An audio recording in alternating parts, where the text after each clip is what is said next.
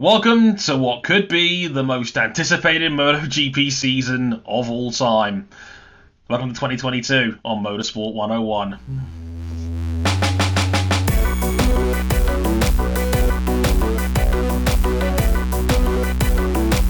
Oh, oh. Oh, I've been waiting for this. Hi guys, Dre Harrison, back at it with another episode of Motorsport 101 for you. And on this one, this is our 2022 season preview series, and this time it's for MotoGP, the greatest show on two Bikes wheels. are back. Maybe.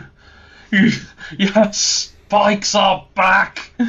I am so excited to have bikes back, and uh, yes, this weekend, uh, MotoGP returns at Qatar for the 2022 season. 24 bikes in all, 21 races, the biggest MotoGP season of all time as it stands. And uh, yeah, we got a lot to get through. But first and foremost, let's get around the rest of the panel. First up, RJ O'Connell. Hello, sir. How's it going? Hello, everyone. Thank you for taking a break from Elden Ring to come join us today. We really appreciate it. No, you see, I was too busy sitting down playing Grid Legends like a hipster. Like they are, that's that that's the real game of the year that came out this year, right? Right? No. It may King, not even be going over there? Going well. Going well. And finally, Cam, how's it going, man? Going all right. Uh, I mean, bikes are back. What else can I say? Yes. Bikes. That's just going to be me all podcast, just just yelling bikes.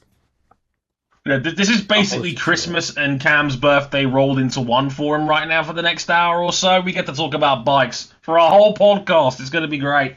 Um, so we, what we're going to do after the quick after the quick intro is we're going to go factory by factory. We'll break down some of the calendar as well, and we'll rate their chances of the season as we go by. So. Without further ado, basically you can find us all quick. We're on youtube.com forward slash motorsport 101. We're on facebook.com um, forward slash motorsport 101. We're on Twitter at motorsport underscore 101. And if you follow our personal handles, they're on the screen right now at Harrison101HD, at Ryan Eric King, at RJ O'Connell, and at cbuckley917. You can follow us on Instagram at motorsport 101 pod. And if you really like us, you can back us financially on Patreon. Patreon.com forward slash motorsport 101. All the list of perks and gains are on there. Yeah, th- th- there's a website as well. I just put it up there. It looks looks gorgeous on mobile. Motorsport101.com. Uh, all bunch of written manners podcasts. All that stuff is on there as well, including Ask Dre, which we put up a couple of days ago. Stacked one, all about the obvious situation in Russia, um, as well as Yamaha and MotoGP, which ironically will also come up again later on in this podcast very briefly, and a whole bunch more as well. So check that out if you haven't already. So, without further ado, let's get into our 2022 MotoGP season preview. Oh, I realized who we're starting with. King. I think only one person of our quartet here could take the section for his beloved Orange Boys. Oh, Hmm. Which which one is it? I wonder. Any guesses? Keith, why don't you tell the people at home what your old Discord username one used to be? It used to be day one KTM Stan. Hey! Yes, so, King, why you? I am quite fond of the KTM bikes, but I am at heart a journalist, and I am completely willing to be impartial. Uh, Why is it necessary when talking about KTM last year? It- yes, yes. I, that statement wasn't necessary because KTM was arguably, actually not arguably, uh, by all statistical measures, the worst manufacturer in the top class last year. Uh, despite, you know, both factory riders having wins, and uh, they did pretty well in testing. Well, I say pretty well. They were they were able to get up to the midfield in testing. right. Midfield, baby. Uh, yeah, but for the most part, uh, there's pretty much the only way, the only place to go for KTM this year is up. And Brad Binder was seemingly optimistic about the direction that the RC16 is heading in this year. And he was quoted as saying, we have a completely different aero package, and in some areas it helps us, and in others it hurts us, but it requires a completely different setup to make it work. And we haven't had the time yet to explore it and really get the max out of it.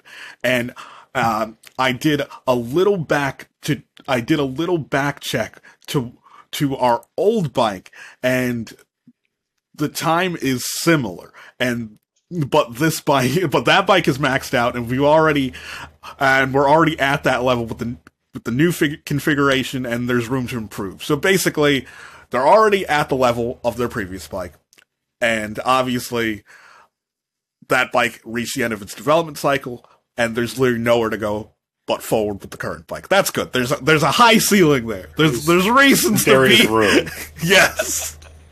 Yeah, I mean, it, it, and we're we're gonna get to this with another or team wearing orange uh, a little bit later down this list, but Mm. thanks to um, a certain company based out in France, you can't build a MotoGP bike around a front tire anymore. You can't build a front tire bike, and uh, the KTM over the past few years was a big old front tire bike, and boy, did it show last year because when Michelin went in a different direction with the rear made the rear bias bike stronger and the front bias bikes oh boy You see, it's not just us in this call that believe that the Michelin Man should atone for their crimes.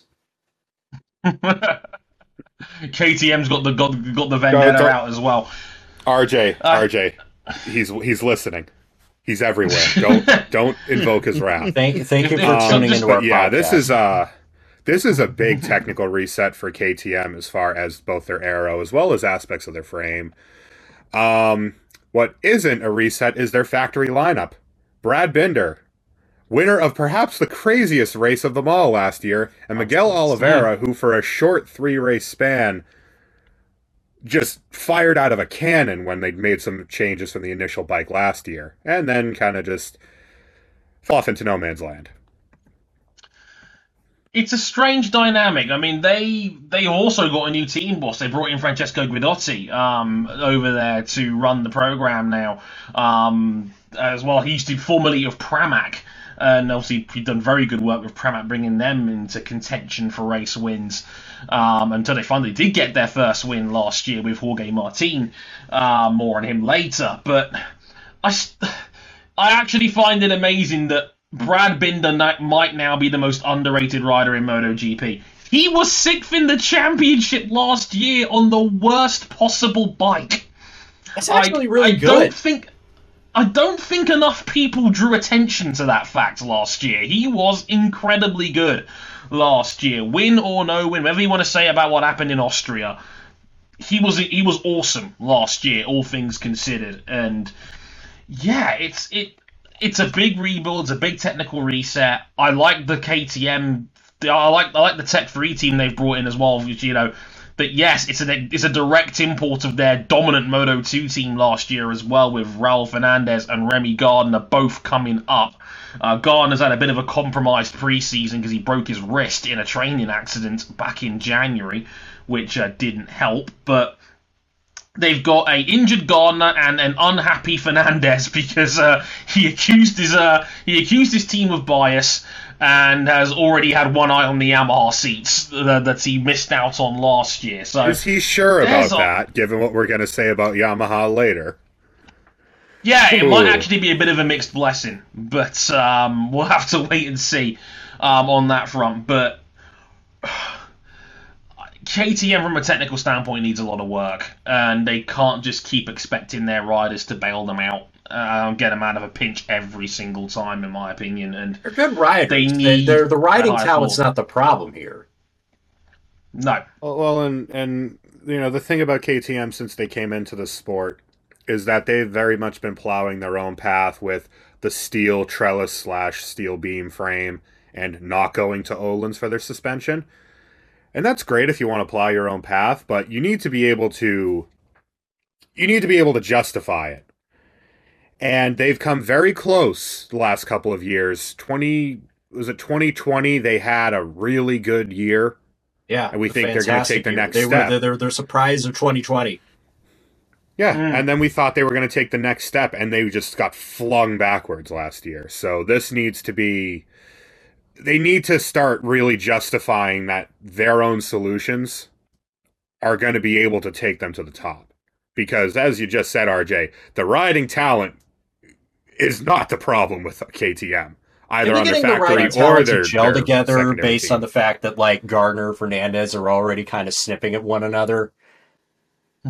I didn't. I didn't say that, that. I didn't say anything about the chemistry. I just said the talent wasn't the problem. Chemistry is quite another deal. Because uh, we, it's it's very clear Fernandez doesn't really want to be a KTM anymore after uh, his off-season comments. You will have, and you've got to remember as well, they have Pedro Acosta waiting in the wings, and if he is anything as good as advertised, he'll be knocking on the door for one of these four bikes in 2023. Put a pin in that. 2023. Put a pin in that mm. for the later in the show. Yeah, Lord. yeah, but uh, more on that soon. Honestly, I think Oliveira might be the odd one out here as the guy that might end up making way, given Fernandez and Gardner are rookies, and Binder's is now into a three-year extension. So they clearly have a lot of faith in Binder. Miggy's the one that I think needs a big season. Otherwise, there's going to be rumblings about what goes on at KTM because they have at least five incredibly talented riders in their wing with only four seats available.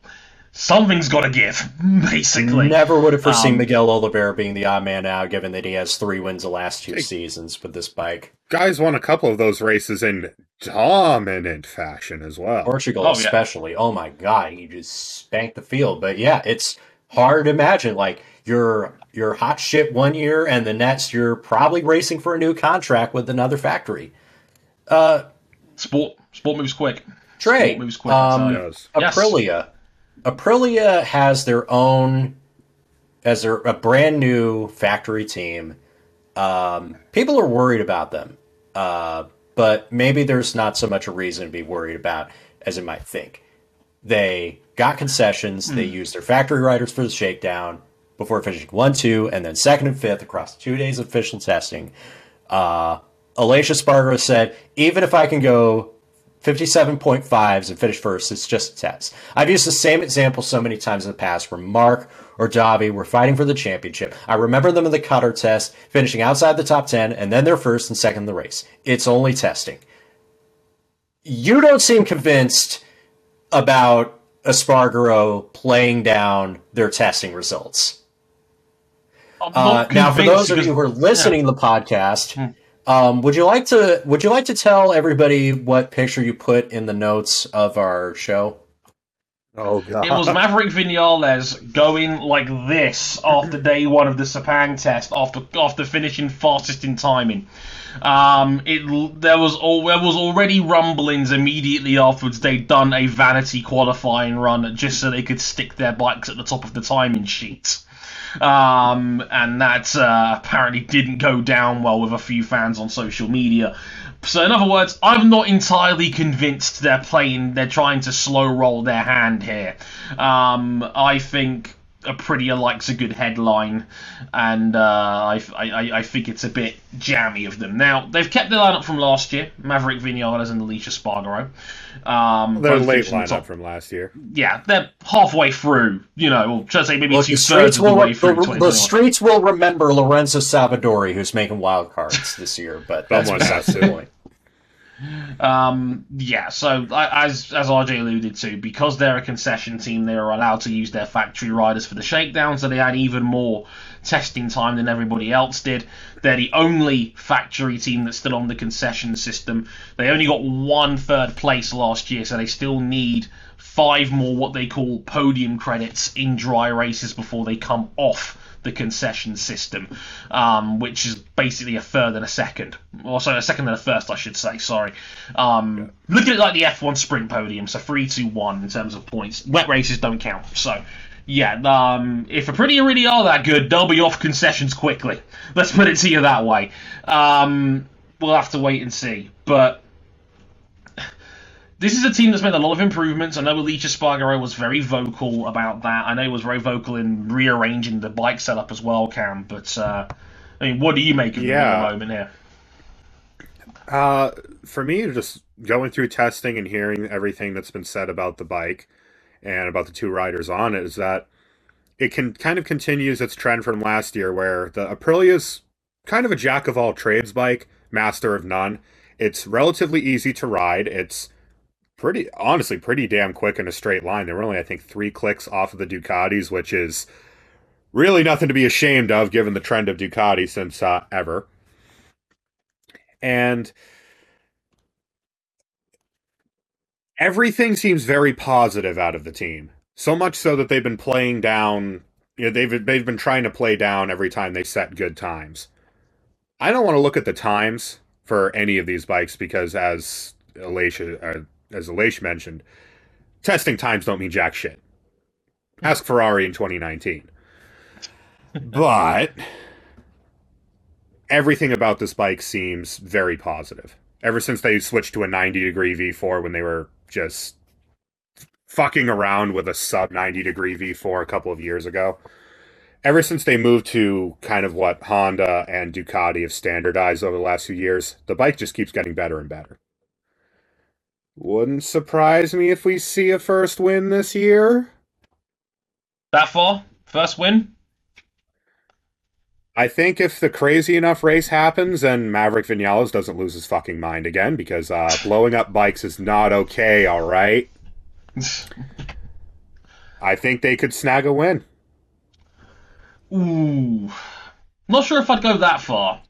Um, it's a very strong field around them, but this isn't Aprilia that did challenge for wins last year on a couple of occasions. Germany and probably Silverstone were the ones that stood out most.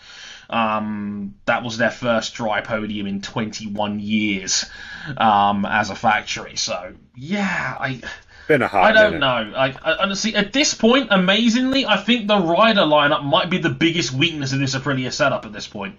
Like, I've never been fully convinced on Aleix Espargaro's ability as a rider because the last time he had a really strong outfit was with Suzuki and he got smoked by the man who's his teammate right now, and that's Maverick.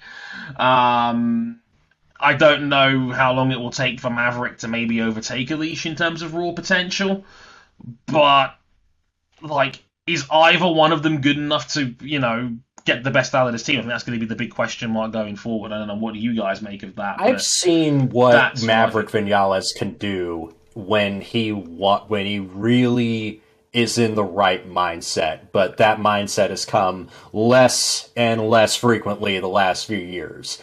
Aleix's strange because if you put him on a piece of garbage, he can just work miracles. And if you put him on an okay bike, suddenly he just looks average. I can't figure it out.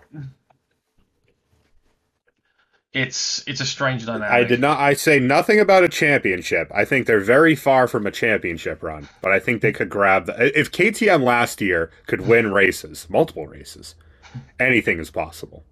We're that down on KTM already. oh dear. Um, yeah, that's that's a pretty for you. Definitely ones to watch. I think there's a few question marks in that camp, but certainly a lot to keep an eye on. Shall we talk Honda, gentlemen? Oh, It- buddy. Yes, It's- uh, I'll take the reins for this one. Sure. It's only right. Repsol Honda team. Marc Marquez, or rather most of Marc Marquez, finished seventh in the championship last year. New teammate for 2021, Pol Espargaro, finished 12th. LCR, Honda, Castrol, slash Idemitsu were uh, hot garbage last year, with Taka and Alex Marquez finishing 15th and 16th, respectively. And you think a company with this much raw budget and engineering might doesn't take too kindly to this. Not a single bolt or washer is the same on the 2022 Honda RC213V as the 2021 version. A bike which three of its four riders struggled hellaciously with, and the fourth, well, he was coming back from a broken arm and a bad shoulder and eventually a bad eye. But if the comments from the Sepang test were anything to go by, Honda has very much changed tact. Pol Espargaro said, For sure, we've gained a lot on the rear grip, the rear contact. We've gained a lot, especially on corner entry, which is something for speed, to be better on lap time, but also for safety. All of us were asking for it because it feels super uncomfortable when you're entering into the corner and don't know what is happening with the rear of the bike. Yeesh. Now, this newfound rear grip has come at a cost of the front of the bike because, well, you have to pick between one or the other. And as we mentioned with KTM, can't build a front tire bike on these Michelin fronts anymore. You just can't do it. The bike is too unsafe. What Marc has said is one of the things that I need to learn and understand is the front feeling, which has changed a lot. One mistake today was completely my fault, but another time I crashed and I still don't understand why because I didn't make anything different. All of these things, plus not riding a MotoGP bike for a long time, means I still don't understand this bike well. The lap time is coming, but I don't know why. yeah, it's it's a strange one. It's like Marquez is like he's it's like he's slow, but he's just trying to figure out why he was he's putting the laps together that he was, which is a strange dynamic for Honda. They normally have very aggressive machinery and they've tried to make it a lot more rider friendly this year, and it seems to have worked. Um, I know Alex Marquez wasn't all that keen on it either. He was more like it's not better or worse, it's just different, um, which I think was also quite interesting. I mean, it's a weird one because like Pol Espargaro has talked about the improvements, but he's also in a contract year, and there's already heavy rumors going around that Puig is prepared to throw a lot of money at a big name second rider for for next year. Uh, whether it might it might be Joan Mir, it might be Fabio Quartararo, depending on who's out there and who's available. So this is going to be interesting to say the least about how this plays out. I mean, so, RJ, what do you reckon of the camp? I know you've got Taka Nakagami over there as well, who struggled a lot last year too. Yeah, uh, trust me, as much as Marc was struggling to get back to health on a Honda bike uh, that was that that we know is not consistent enough to evil. do the job, it's evil. Marc Marquez wins races on that thing at Foya because he's Marc Marquez when you're just a very good motorcycle racer like an Alex Marquez or a Takaaki Nakagami or a Pol Espargaro, you're going to struggle a bit for most of the season. Yeah, I mean, it's been, let's call the last two years without a full mark what they are. It's been an embarrassment for Honda. They have been exposed in every sense of the word of uh, kind of just getting lazy and letting their mercurial, once in a generation talent bulldoze through the bike's problems just because he could. And they hit rock bottom. They've now done a full reset of the bike for the first time, for my money, I'd say since 2007. And man, it looks like it worked because uh that thing's fast. It's fast. Marc Marquez doesn't know how he's fast. fast. It's that Marc doesn't know why it's fast, but he, he doesn't know why he's fast. It is. But he is fast. Pol Espargaro has never been happier. And not only is that coming out of Honda, but everyone in the paddock saying that, uh, oh, it's like someone combined the agility of the Suzuki with the stability and speed of the Ducati which is fucking terrifying. Oh, whoa, whoa, whoa! That's uh, that's bold. Um, Suzuki's agility. I'm not sure I go that far, but uh, again, yes, that that's that's a lot. That is a lot to take in. Um, things to again, things things to know. As mentioned, Pol Espargaro's got a year left on his deal, as do Taka and Alex Marquez. So there could be a big old clear out if this doesn't work out at Honda. Um, there's already talk about a certain Moto 2 rider potentially taking the 30 bike away from Taka if things do not go to plan um, over there. So yeah, again, there's a, there's a lot of excitement in that Honda camp. But there is also a lot of trepidation because there's a lot of people whose contracts in there are hanging by a thread at the moment. Um, if this doesn't work out, there could be uh, there, there could be cuttings to say the least. Um, we'll we'll have to wait and see on that one. So we're halfway through the, uh, the, the factory so far. We've also got to talk a little bit about the calendar this year as well. Um, this is, as mentioned, the biggest uh, F1 calendar we've ever had. Oh, F1, F1. Oh my god, I got confused there. Biggest MotoGP calendar we've ever seen. Um, it, Disrespect. I know. Shoot me. Um, but uh, it is the also the 2022 calendar as well. It- It's, it's a big one in MotoGP. It's 21 rounds long. We go from March 6th to November 6th. So it's exactly eight months long.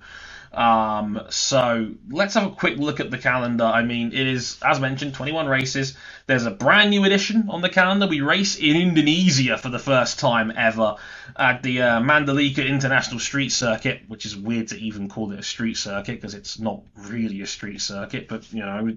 Yeah, we'll, we'll go with that. Um, they did they did do a The test testing reports it's well. a dirt track. yeah, yeah. Um, there was uh, Not wrong. yeah, they're already repaving like half that track, trying to scramble it together for March 20th when they actually have their first race Ah, it gives it character, damn it. It gives it character.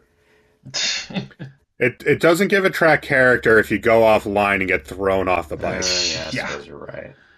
That is an avoidable problem, but they are trying to. I think they are repaving about half the circuit, trying to scramble around to get that finished by March 20th when they actually get going. Um, big sense of normality as well, because pretty much every flyaway round that we haven't had in the last two years of pandemic affected seasons in MotoGP, as it stands, are back. Um, so again, all the flyaways you can think of, Thailand, for example, Australia, um, they are all back on the calendar in certain slots. As well as we finally get to race in Finland, which so far, if you're a MotoGP fan, the only time you've rode around the KymiRing is on the video games. so, um, yeah, the KymiRing will also feature uh, on July 10th. But a quick run through of the calendar. Um, yeah, okay, so we got Qatar on March 6th, Indonesia March 20th. Um, the American rounds are back on, Argentina April 3rd. Good to have them back after the fire. Um, they had they, they had that horrible fire um, last year. They are now back on the calendar April 3rd. Um, then COTA, or as I to call it now, Marquez Land, April 10th. Uh, Portimao sticks around on the calendar. That's on uh, April 10th. Um, sorry, sorry, April 24th, I should say. Um, after that for Portimao Jerez, that's now back to back. That's on May 1st. We have Le Mans May 15th, Mugello May 29th. That's again traditional back to back is back with that in Catalonia on June 5th. The Sachsenring June 19th. The Dutch TT. Thanks for King for correcting me on that one last year because I always call it the Dutch Grand Prix. I shouldn't. It's the Dutch TT. That's June 26th. Uh, Even on- though on sometimes they do Uh, use the hashtag DutchGP. I know it's weird. Like, call it stick to one. Um, uh, on June 26th. But uh, yeah, as mentioned, the KymiRing on July 10th. Then it's the summer break. Um, that's a month long for MotoGP. It's a four-week summer break this year. They return to Silverstone on August 7th. Hopefully, minus some bumps. Um, Austria on August 21st. Then Misano on September 4th. Um, Aragon is the first of a triple header, including two flyaways. It's a bit weird this year. Aragon September 18th, then Japan a week after that on September 25th, and then the week after that we return to Thailand on October 2nd. Triple headers. Why? Um, I don't like these triple headers. Um, anyway, there they are. That's that's that. Then they stick around in Thailand for a week. Um, Phillip Island is on October 16th. That's back to back with Malaysia on October 23rd, and then the season finale at Valencia on November 6th. Um, so that is the full 21 race calendar, as mentioned, eight months long. Hopefully, everybody gets through it in one piece because it is going to be a uh, a tough ride for those riders having more races than they have ever had before in a MotoGP season. So we'll have to wait and see how that all plays out. Now, top end of the grid.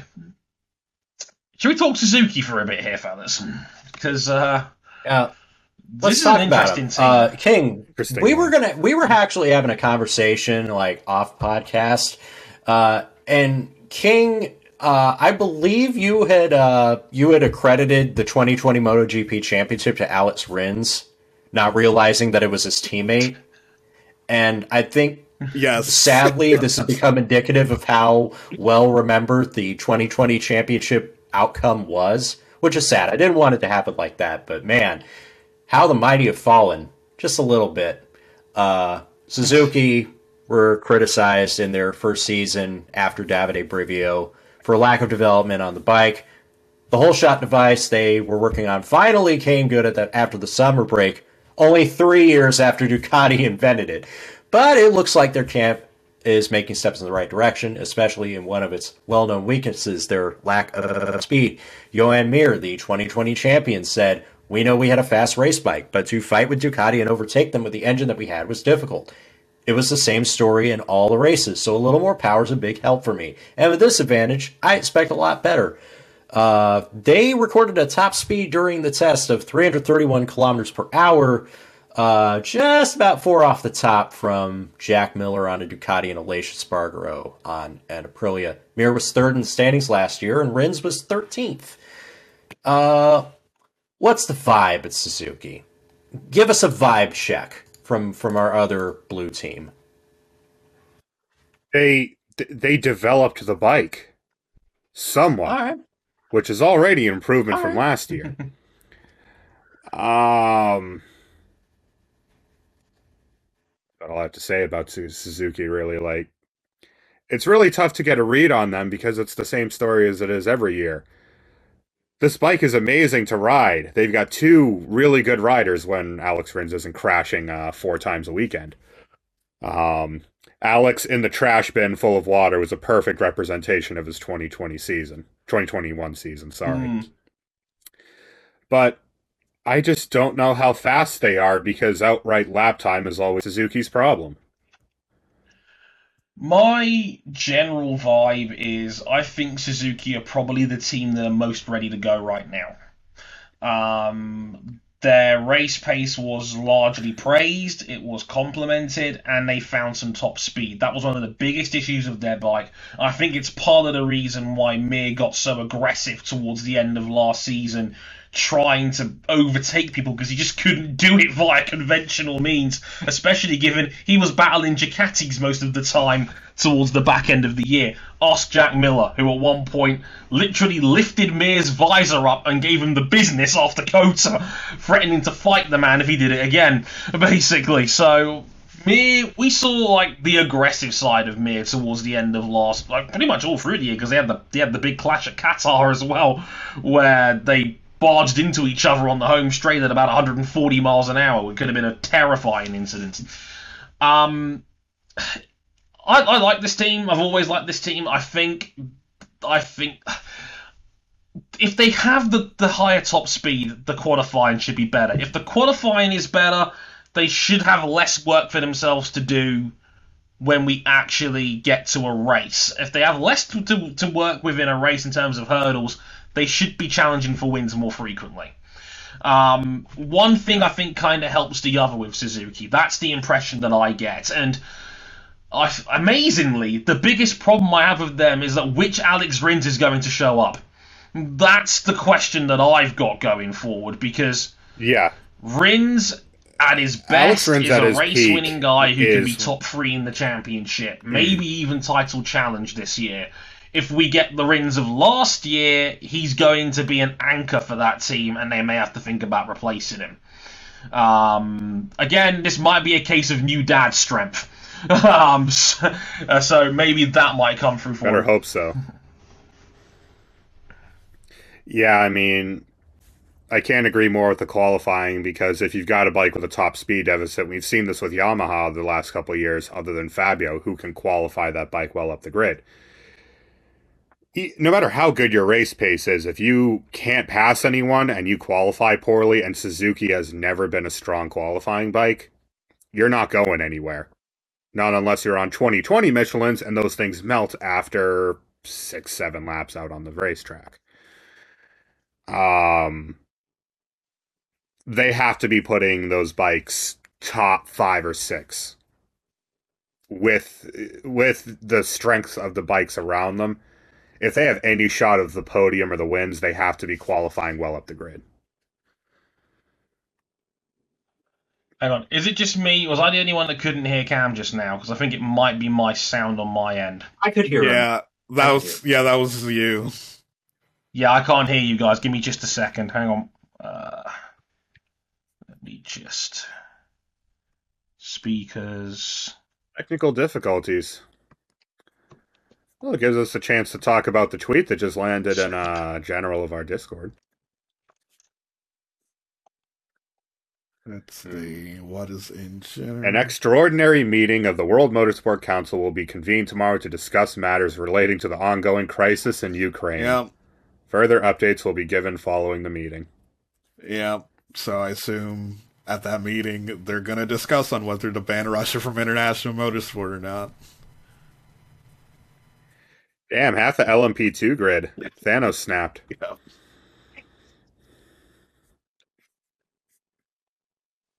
It's not it, Chief. Uh, I hate it, man. Well, gotta be what's gotta be. Like,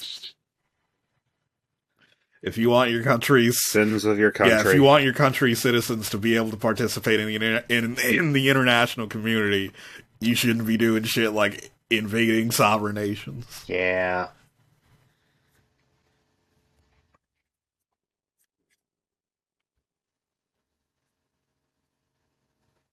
Oh, wait. Damn, of all the reasons I thought were going to end Nikita Mazepin's career, I did not see this coming. Oh, I saw this coming.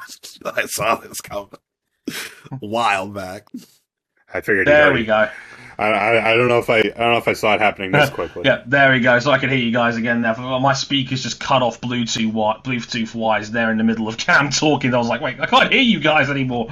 Um, so Oh, yeah, no. where were you guys? Forgive, forgive me on that. This man and his. Uh, I was talking about Suzuki's plight with qualifying over the last couple of years. Yeah, that's that's all. That's always been a problem for them. They've always struggled with qualifying, and yeah, just anything that can make their lives easier, it would be a huge win for them. Also, the other things we mentioned enough. It looks like they've brought in Livio Suppo as their new team boss as well. The former Repsol Honda man is joining them this year. Huge dub for Suzuki. I mean, everybody is has attributed Size of this dub, substantial. yeah, because this is a guy that won, I want to say, six world titles of Repsol Honda over the years. Um, and yeah, um, Yes. a fantastic boss, brilliant at communicating with the Japanese manufacturers over there, knows what he needs in his bike, was able to manage uh, a plethora of world class talent over the years.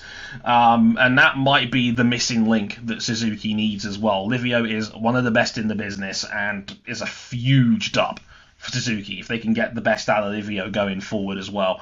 Um, that could be a huge bridge for Suzuki. so, yeah.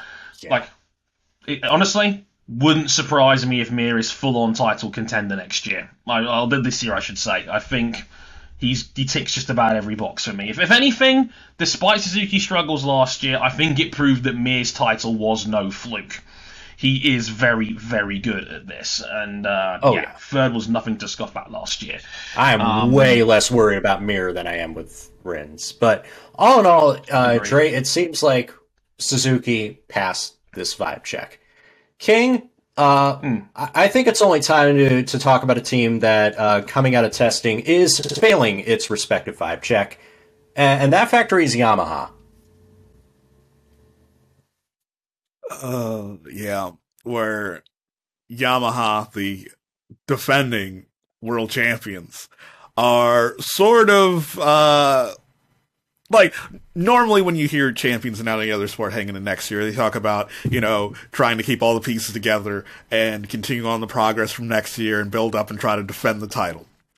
Yamaha, on the other hand, uh, things are not looking good on whether the ship will stay upright for this year and years to come because uh, their big guy Fabio Quartararo is not happy with the progress of of their bike going forward.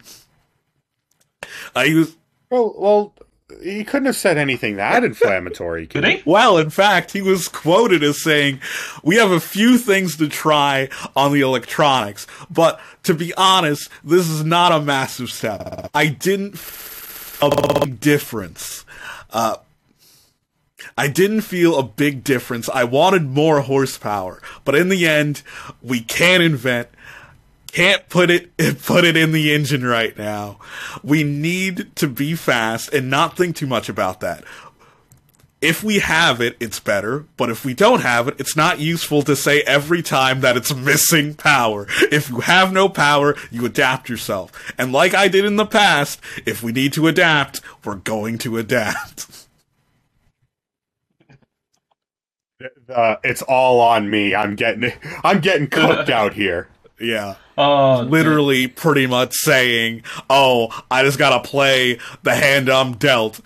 Thankfully, my team has again dealt me a shit hand. Looks like I gotta put everyone on my back. we called it the Kirkwood. Um, Yeah, Call it the Greg Uh, Jennings. yeah. Uh, defending n- n- noted champions of motorcycle racing because they won just about everything there was to win last year. Um, Yamaha appears to have pulled a Suzuki on this one because the the, the bike's the same. It has a new it has a new front winglet, but the bike is Yeah. the same. it's essentially the same bike, and they seem to have the. We've given Honda a lot of shit in the last two years of Marquez's bad arm, giving them crap for being the one bike team. Look at what Andrea Dovizioso had to say. And let, let me just remind you that Andrea Dovizioso is a three time World Championship runner up with 15 wins in the top flight. Uh, I can't be happy about the speed and also the pace. I think in this moment there is just the way of Fabio to ride this Yamaha. Because it showed last year, but also in these two days of testing, if you don't use the bike like him, it's very difficult to be fast. It's very strange. I mean, you have to ride in that way to be competitive because there are some really good things about the bike, and you have to use them like him, the braking in the middle of the corners. Andrea Dovizioso, one of the most versatile riders in modern history, a guy that's had wins and success on multiple manufacturers. But I think he's only the eighth man ever to win with two different brands. He said that.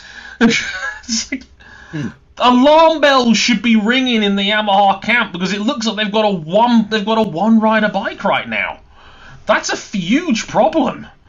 Well, uh, yeah, I mean the difference between this one and the Honda for the last couple of years is that if you couldn't ride the the Honda the way that Marc would ride the Honda, it would just try and kill you, um, launch you heavenward. The Yamaha's just slow. Yeah. It's just slow. It was slow last year for everyone else after Vinales, you know, fell off the wagon a couple races into Hmm. the season.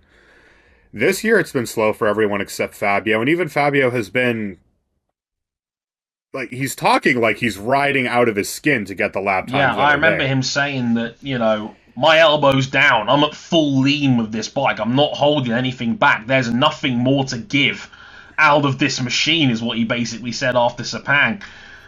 This is a guy that's in a contract year and was openly flirting with testing the free agent market as early as Misano last year when he won the title. Um, this is a huge concern because if Fabio leaves, then what else have you got? You've got a 36 year old Dovi, Frankie Morbidelli, who's come off a massive amount of surgery on his knee because he had, he had a torn ACL he'd been riding with for ages, um, going back a couple of years, and Darryn Binder, who let's not forget we were so critical of on this show. We said, yeah, we said, literally better. said, hmm, maybe we should have a super license system here. Um, that's how questionable Darryn Binder's double class jump was.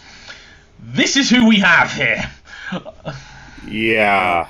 Um, and it breaks my heart because I was really, really high on Oh, yeah. Morbidelli, um, especially after, let's not forget, he beat Fabio in the title stakes in 2020 on Hmm. an older bike. But I really fear that the just the sheer scale of knee injury that he suffered last year is I want I want him to be back to his I want him to back be back to his rider. 2024. I really do too. But even in testing, even with a full off season, it it didn't look great, and that makes me sad because that will be a huge waste of talent if that is the case. Um, and as far as the RNF team, who let's not forget, um, the artist formerly known as Petronas SRT, who then died and were reborn Mhm. as RNF. Um, as much as I like me some Andrea Dovizioso, he's probably coming out of his prime at this point. which is a real shame because uh, he deserved better than he got with Ducati, and he Yeah. deserves better than he's getting right now. And Darryn Binder, I don't need to expand on my thoughts on, on Darryn Binder. I believe he's a danger to himself If and he's an improvement on that, it's it's a it's an enormous don't believe success. he should be. A, the bar, the bar is so low it defies bar- physical law. Lil John thinks the bar needs to get less low. Um, Yeah, and then you have Fabio Quartararo, who, man, he's not. He's probably not going to be there after this well, year. you if he talk can't bring a about flirting with free this. agency. My man is just out here bringing the side chick over to hang out at, with him and his girlfriend. whining and dining free agency. So you're saying he's got to third base with free agency? Does he got a jag? Does he have Oh, a yes. jag? He's just flirting outrageously with. yeah, waitress. pretty much. Yeah, it's uh and, and this is weird to say because again, we're very down on the team who let's not forget basically never had the Riders Championship in doubt Not last really. year. Lack of Like- changing here. Like, yeah, but the thing is, by the time Bagnaia got his shit together last year, it was too late. The title was already won for Fabio by that point, and that was the problem. I don't think he's going to have that luxury second time round.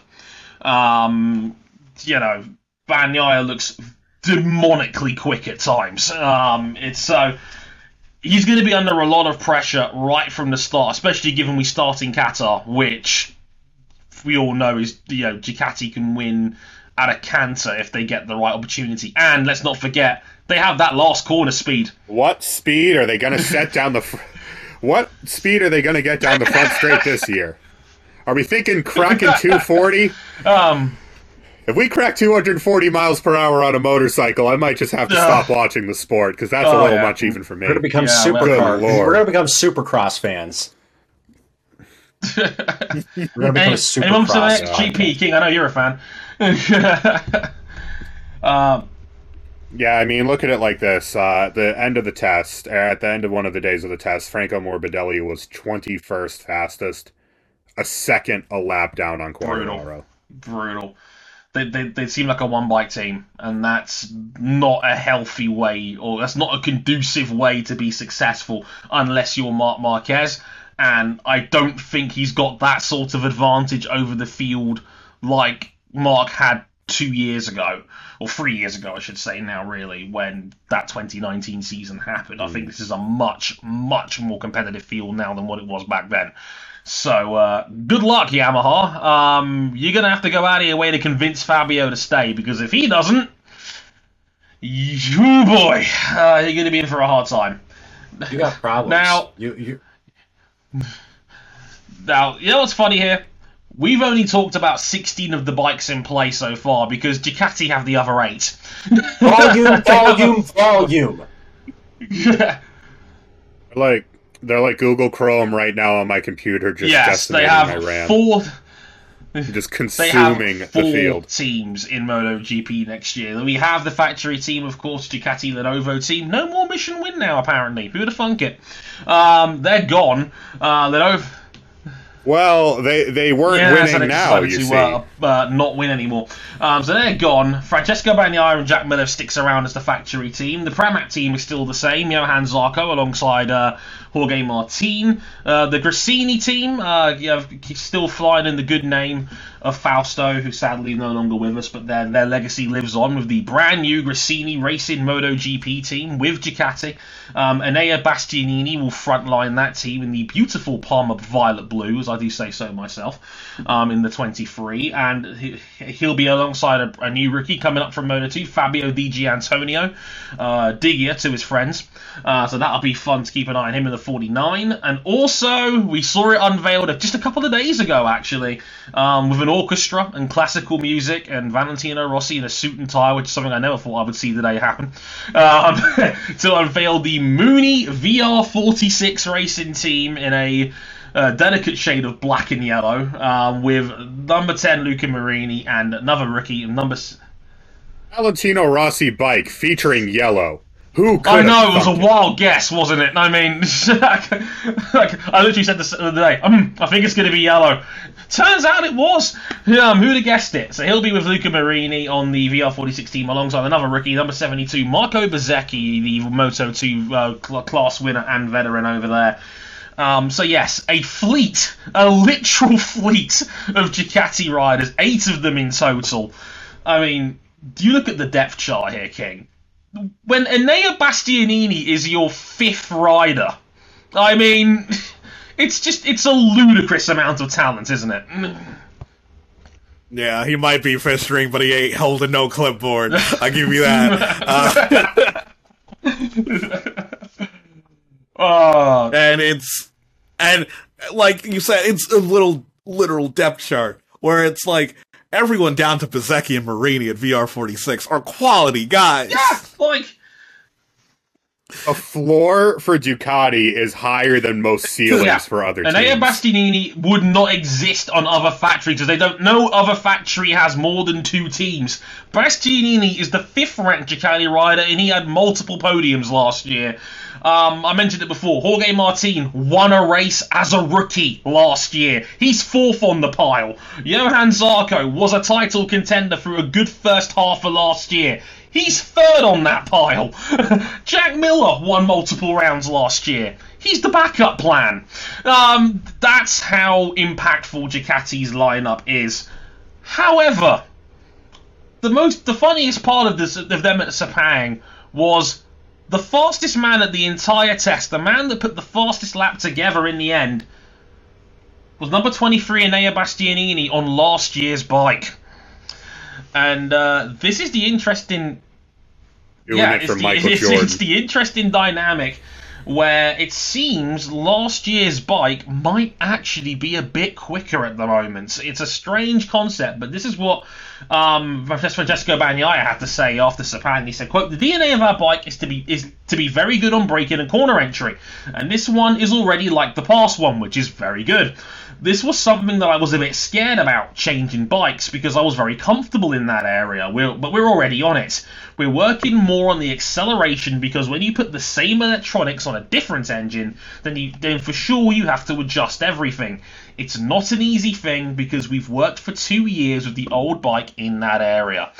Because rumor has it they've added another 10 horsepower to that bike. Apparently, it's around 330 horsepower, which Ducati's uh, development strategy. It's just like the bike's not turning well enough. Add more horsepower. This is like if you build a car in Gran Turismo and it can't take corners and it can't brake and there's no grip, throw a stage four turbo on it and that's how you win. yeah, it's it's ridiculous. It is oh, it is to put it into perspective. We're talking, I reckon, around two thousand brake horsepower per ton on one of these machines now. Something in that ballpark, depending on how much the bike weighs. It's about 160 kg. So you're looking at about 2,000 brake horsepower per ton. That's the sort of power we're allegedly talking about here. It's uh, it's a missile, uh, essentially. Um, it's an incredibly powerful thing, but apparently it's causing a fair amount of wheel spin and corner exit has suffered. I mean, what do, what do you make of it all, Cam? It's j- uh yeah, it's um it's got the Mark Donohue issue of leaving black marks from one end of the straight to the other. They've got too much horsepower. Um and Bagnaia kind of described it as you know the last two years they've honed this the existing Desmosedici very very well. Same en- same electronics, same engine because they've been frozen. Now with the new engine, put the same electronics on, suddenly your traction control can't cope with the sheer amount of horsepower. It can't they cope, are but now it can really seethe. Mm. Uh, well, wither, blister, burning, and peeling. But uh yeah, kind of an interesting problem to have having too much horsepower. But of course, on a bike, it all has to be in balance. It all has to work uh, amicably with one another, each aspect of the bike. And it's made it so that at least at the end of the tests, the Duc- the new Ducatis are not the easiest thing to ride. In fact, across the lap, they are slower than the GP21s. Now, when we get to the first race, given that they are going to be working 24 24 7 365 on this issue up until the first race, maybe they'll fix it. Maybe they won't. I think it's definitely something they need to fix because, uh, if nothing else, the biggest strength of the Ducati is put that power down and ride the missile Yeah, down the uh, straightaway. That's been that's been the blame plan. and Bagnaia is the guy who can make it. Yeah. he can make it turn. He can. He has figured out the way that like no one else has been able to do since Casey Stoner, which is to make it turn as well as the other bikes. But if you can't put that power down, then Ducati loses a key portion of their advantage that they've had for the last couple of years. What a problem to have. It's like we we like you know what I think they should do to solve it. I think they should add another ten horsepower. I think that might do the trick. Uh, Yeah, I think I think another I think uh, another yeah, just, twenty just might make do it. absolutely sure there's enough power. To, Yeah, yeah, yeah, it's gonna hit 235 down the main straight in Qatar and hope for the best. I mean, look, this is Ducati. They've always had a power problem um, and how to best channel their ridiculously powerful bikes. I have got all confidence they'll figure it out. I'm also curious to see what they do with Jack Miller because I have a hunch. I, I, I have a Jack. hunch that I know Miller was fourth in the championship last year, and I know he won a couple of rounds. But I look at Jorge Martin and the 89 and I go, hmm, I think you're the future. I, I like I got it directly on Twitter from the races head journalist, Mr. Once, Mr. Van Man, Simon Patterson, who I joked that if Quartararo hits free agency, Ducati will spend an eight-figure sum to bring Fabio in because that's what Ducati does. They bring in the big-name free agents. They do this every time, and they try and swing for the big name. He said to me, and I quote, Ducati are not looking, they're happy with what they've got.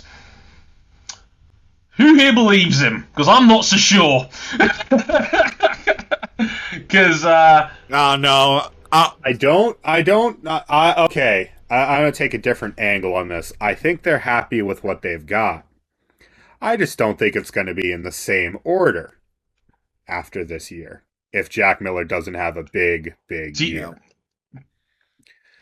But th- this has been the thing with Jack Miller is that Jack Miller has plenty of lap time, is great in wet weather, is pretty solid in a bike to bike battle, but he can't manage his tires What is the worth floor for Jack Miller to keep This his, his ride problem. Ducati this after this season? What's the Probably worst top three. do Ugh. realistic? I Yeah, yeah, top three. a top yeah, three he or needs four. to either fit match what he did last year or do better. He can't fall off. He falls off. I think he's got to be better. Mm. I think he's got to be better because in the second half of last year, Pecco Bagnaia smoked him, charred him, broiled him, and basted him. yeah, I think probably top three, top four with a couple of wins that are, pro- and I'd say definitive wins. I don't want to take anything away from Jerez and, and Le Mans, which he did win last year, but one was a flag to flag race that Marc Marquez was blatantly faster than him in, and Marquez crashed twice.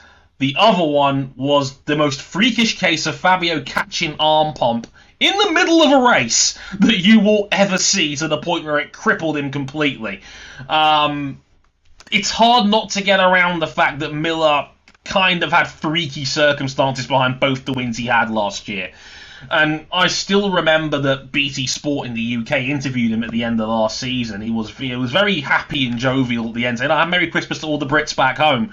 But he was also saying he seemed a bit meh about his season. He was like, "Oh yeah, you know, a couple of wins is nice. You know, five podiums is all right." I think he knew in the back of his head that the oncoming storm as his teammate behind him um, was a problem given that Bagnaia won four out of the final six after going winless in his career until that point. Um, and like I said, I think Martin. It's a similar problem to what KTM Mm. have on the opposite end of the grid.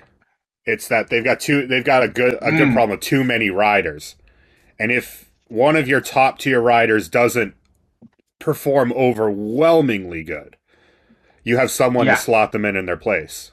And that's the problem now that we're talking about with Jack Miller. Ducati has a war chest of riders to plug into that yeah, seat I- if they want. apparently Martin's at the front of the queue if they don't go for Quartararo. Martin's at the front of the queue, and apparently Enea Bastianini is in contention as well. They are apparently very high on Enea Bastianini, even though he's on the Gresini team and on last year's bike. It's a nice fail-safe to have, basically, given he'll be on only one-year-old machinery now. So keep half an eye on Ducati and the politics in that camp, because allegedly it's going to be a big case of pseudo man management to see what happens with their lineup going forward if they don't make a swing for a big name free agency prize. I don't believe Van Man. I just don't. I'm sorry. They always go for the big name. I, prove me wrong, Luigi Dall'Igna. Prove me wrong um, on this one. So we'll have to wait and see how we go on that one. Quick couple of notes regarding Moto 2 and 3 as well before we get out of here.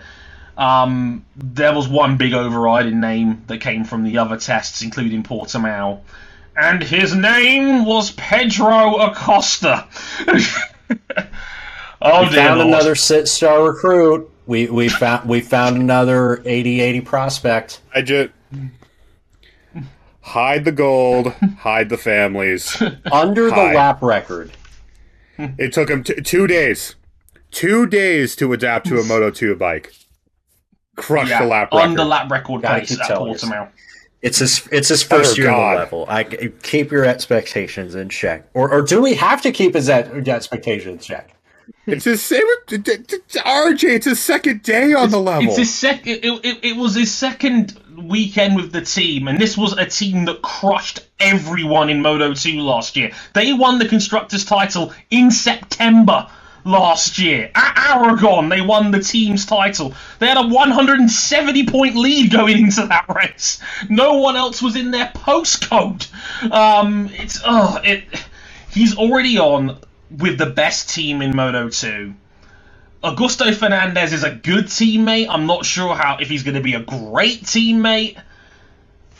If Acosta is anything as good as billed, the entire grid is going to be on notice. And let's not forget, he's still got three more years under KTM contract. Um, I wonder if there's a MotoGP clause in that. Just throwing that out there, you know, just just in case. Higher than 0% chance. Like I said, if that comes to pass, which of the four KTM riders do you drop for his presence? Because uh, that's going to be a problem. If he's this good, any of them. If he's this good, any of them. like, It's Remy terrifying. Gardner, good luck. You might be one and done. Um, best of luck, buddy. Raul, Fer- Um, Raul Fernandez, oh, uh, you can go to Yamaha. It's fine. Um, Yeah. Who are some other people we should watch? Because I mean, surely can't all be the Pedro Acosta show, can it? No, I wouldn't. I wouldn't go that far. He's like, as mentioned, his teammate Augusto Fernandez is a very good Moto 2 rider. He's maybe a little bit on the older side now for talking about proper top tier status as a prospect, but Fernandez is the other Fernandez, as I like to nickname him now. He can win races. He's been a title contender in the past, not just with his team, but with Marc VDS as well. I'd certainly keep an eye on him as an all round safe pick if you want to go for that. Um, Another one. got, got, got that Cam? I've got another one as well. Um, Ai Ogura, who was pretty solid, but not overwhelmingly, you know, spectacular in Moto 3.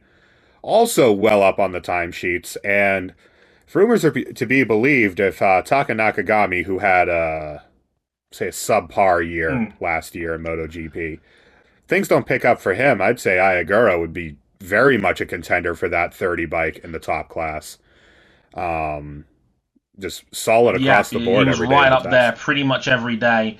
Yeah, if he's if, if if he's able to keep the testing form over, he'll be winning races next year. I'm almost certain of that. He was pretty much top two or three all the way through yeah. the test. He's definitely seemingly taken a step forward this year as well. I'd also chuck Aaron Canet in there as well. He's going to be with the Pons team this year. Yeah. Mr. Remember that Mr. guy? Walking Tattoo, Aaron Canet. Um, he's, he's going to be in there as well. He's going to be with the Pons team. Keep an eye on him.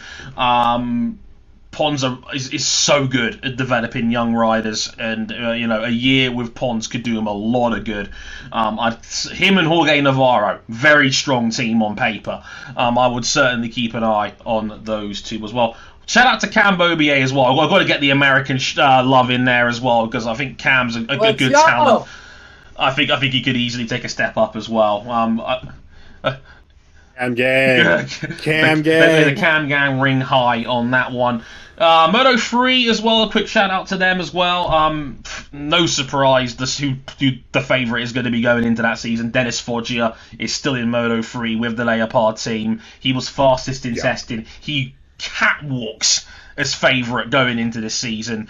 Um, there's some decent names around him. Has always got Suzuki Suzuki now as a teammate. He's a solid rider um, representing Japan. Um, Aspar are very strong. Izan Guevara and Sergio Garcia. Um, that's going to be a very very powerful team at Aspar as well. I think those are probably going to be your big three of the four. I would say are going to be them.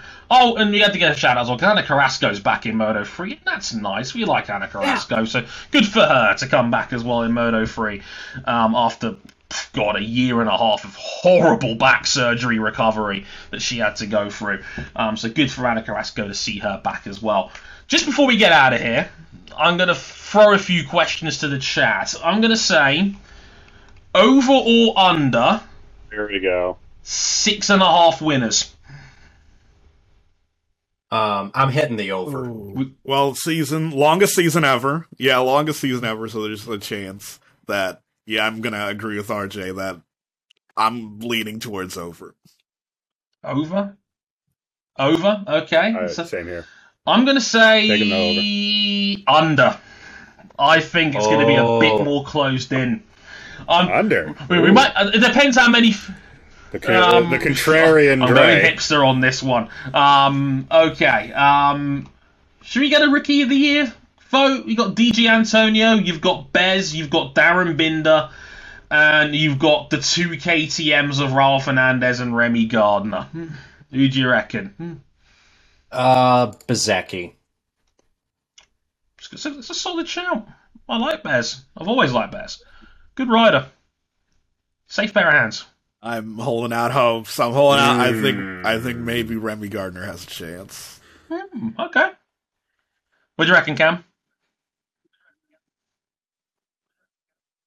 I'm gonna roll with King on this one. I think I'm gonna say Remy Gardner. I'm going to say Fabio Di Giannantonio. Whoa. I think there's going to be a minor surprise here. I like the Gresini team, and I think Fabio, given he's a big man, I think he'll be a better fit on the bigger machinery. Uh, that's my punt. I think Fernandez is a bit too rough around the edges uh, for me. I think he's going to bin it one too many times early doors. We'll have to wait and see. But it would not surprise me at all if Fernandez ends up being Rookie of the Year um, on that one. Finally, your 2022 MotoGP World Champion will be. Big one.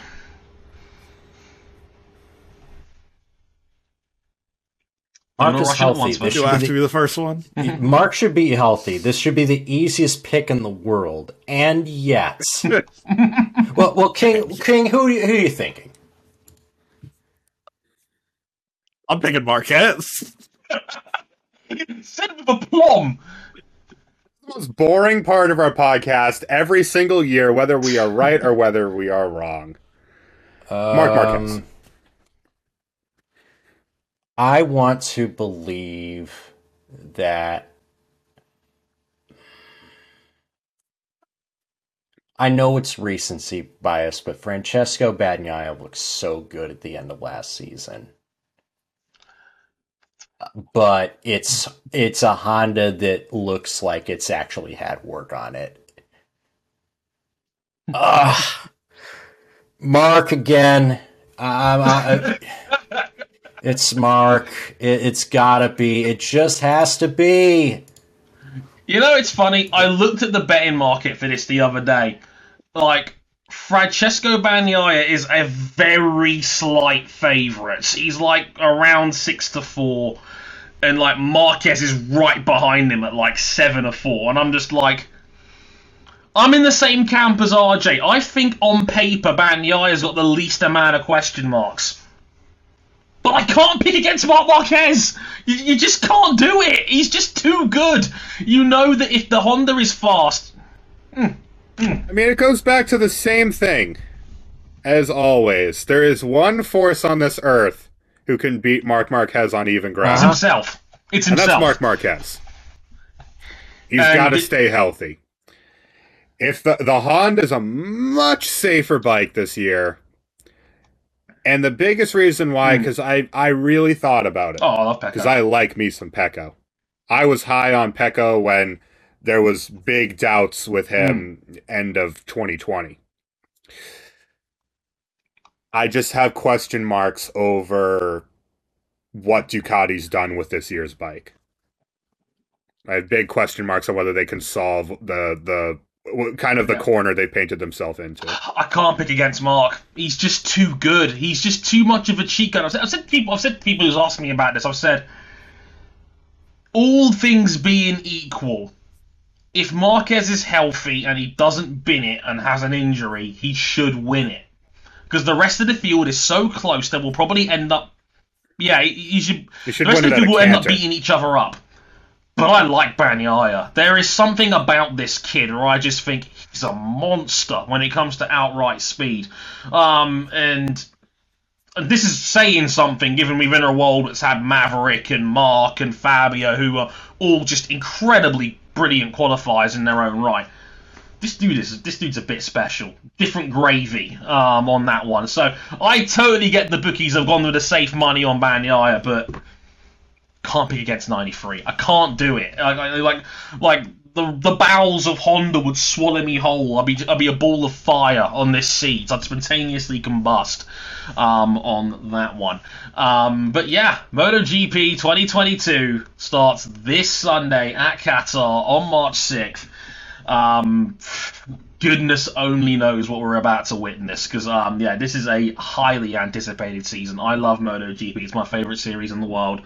And uh, I, I think if it's if Marquez has any gap of vulnerability it's going to be fascinating to see who can take advantage and who doesn't That'll just about do it on this episode of Motorsport 101. Places you can find us are on Facebook and YouTube forward slash Motorsport 101 or on Twitter at Motorsport underscore 101.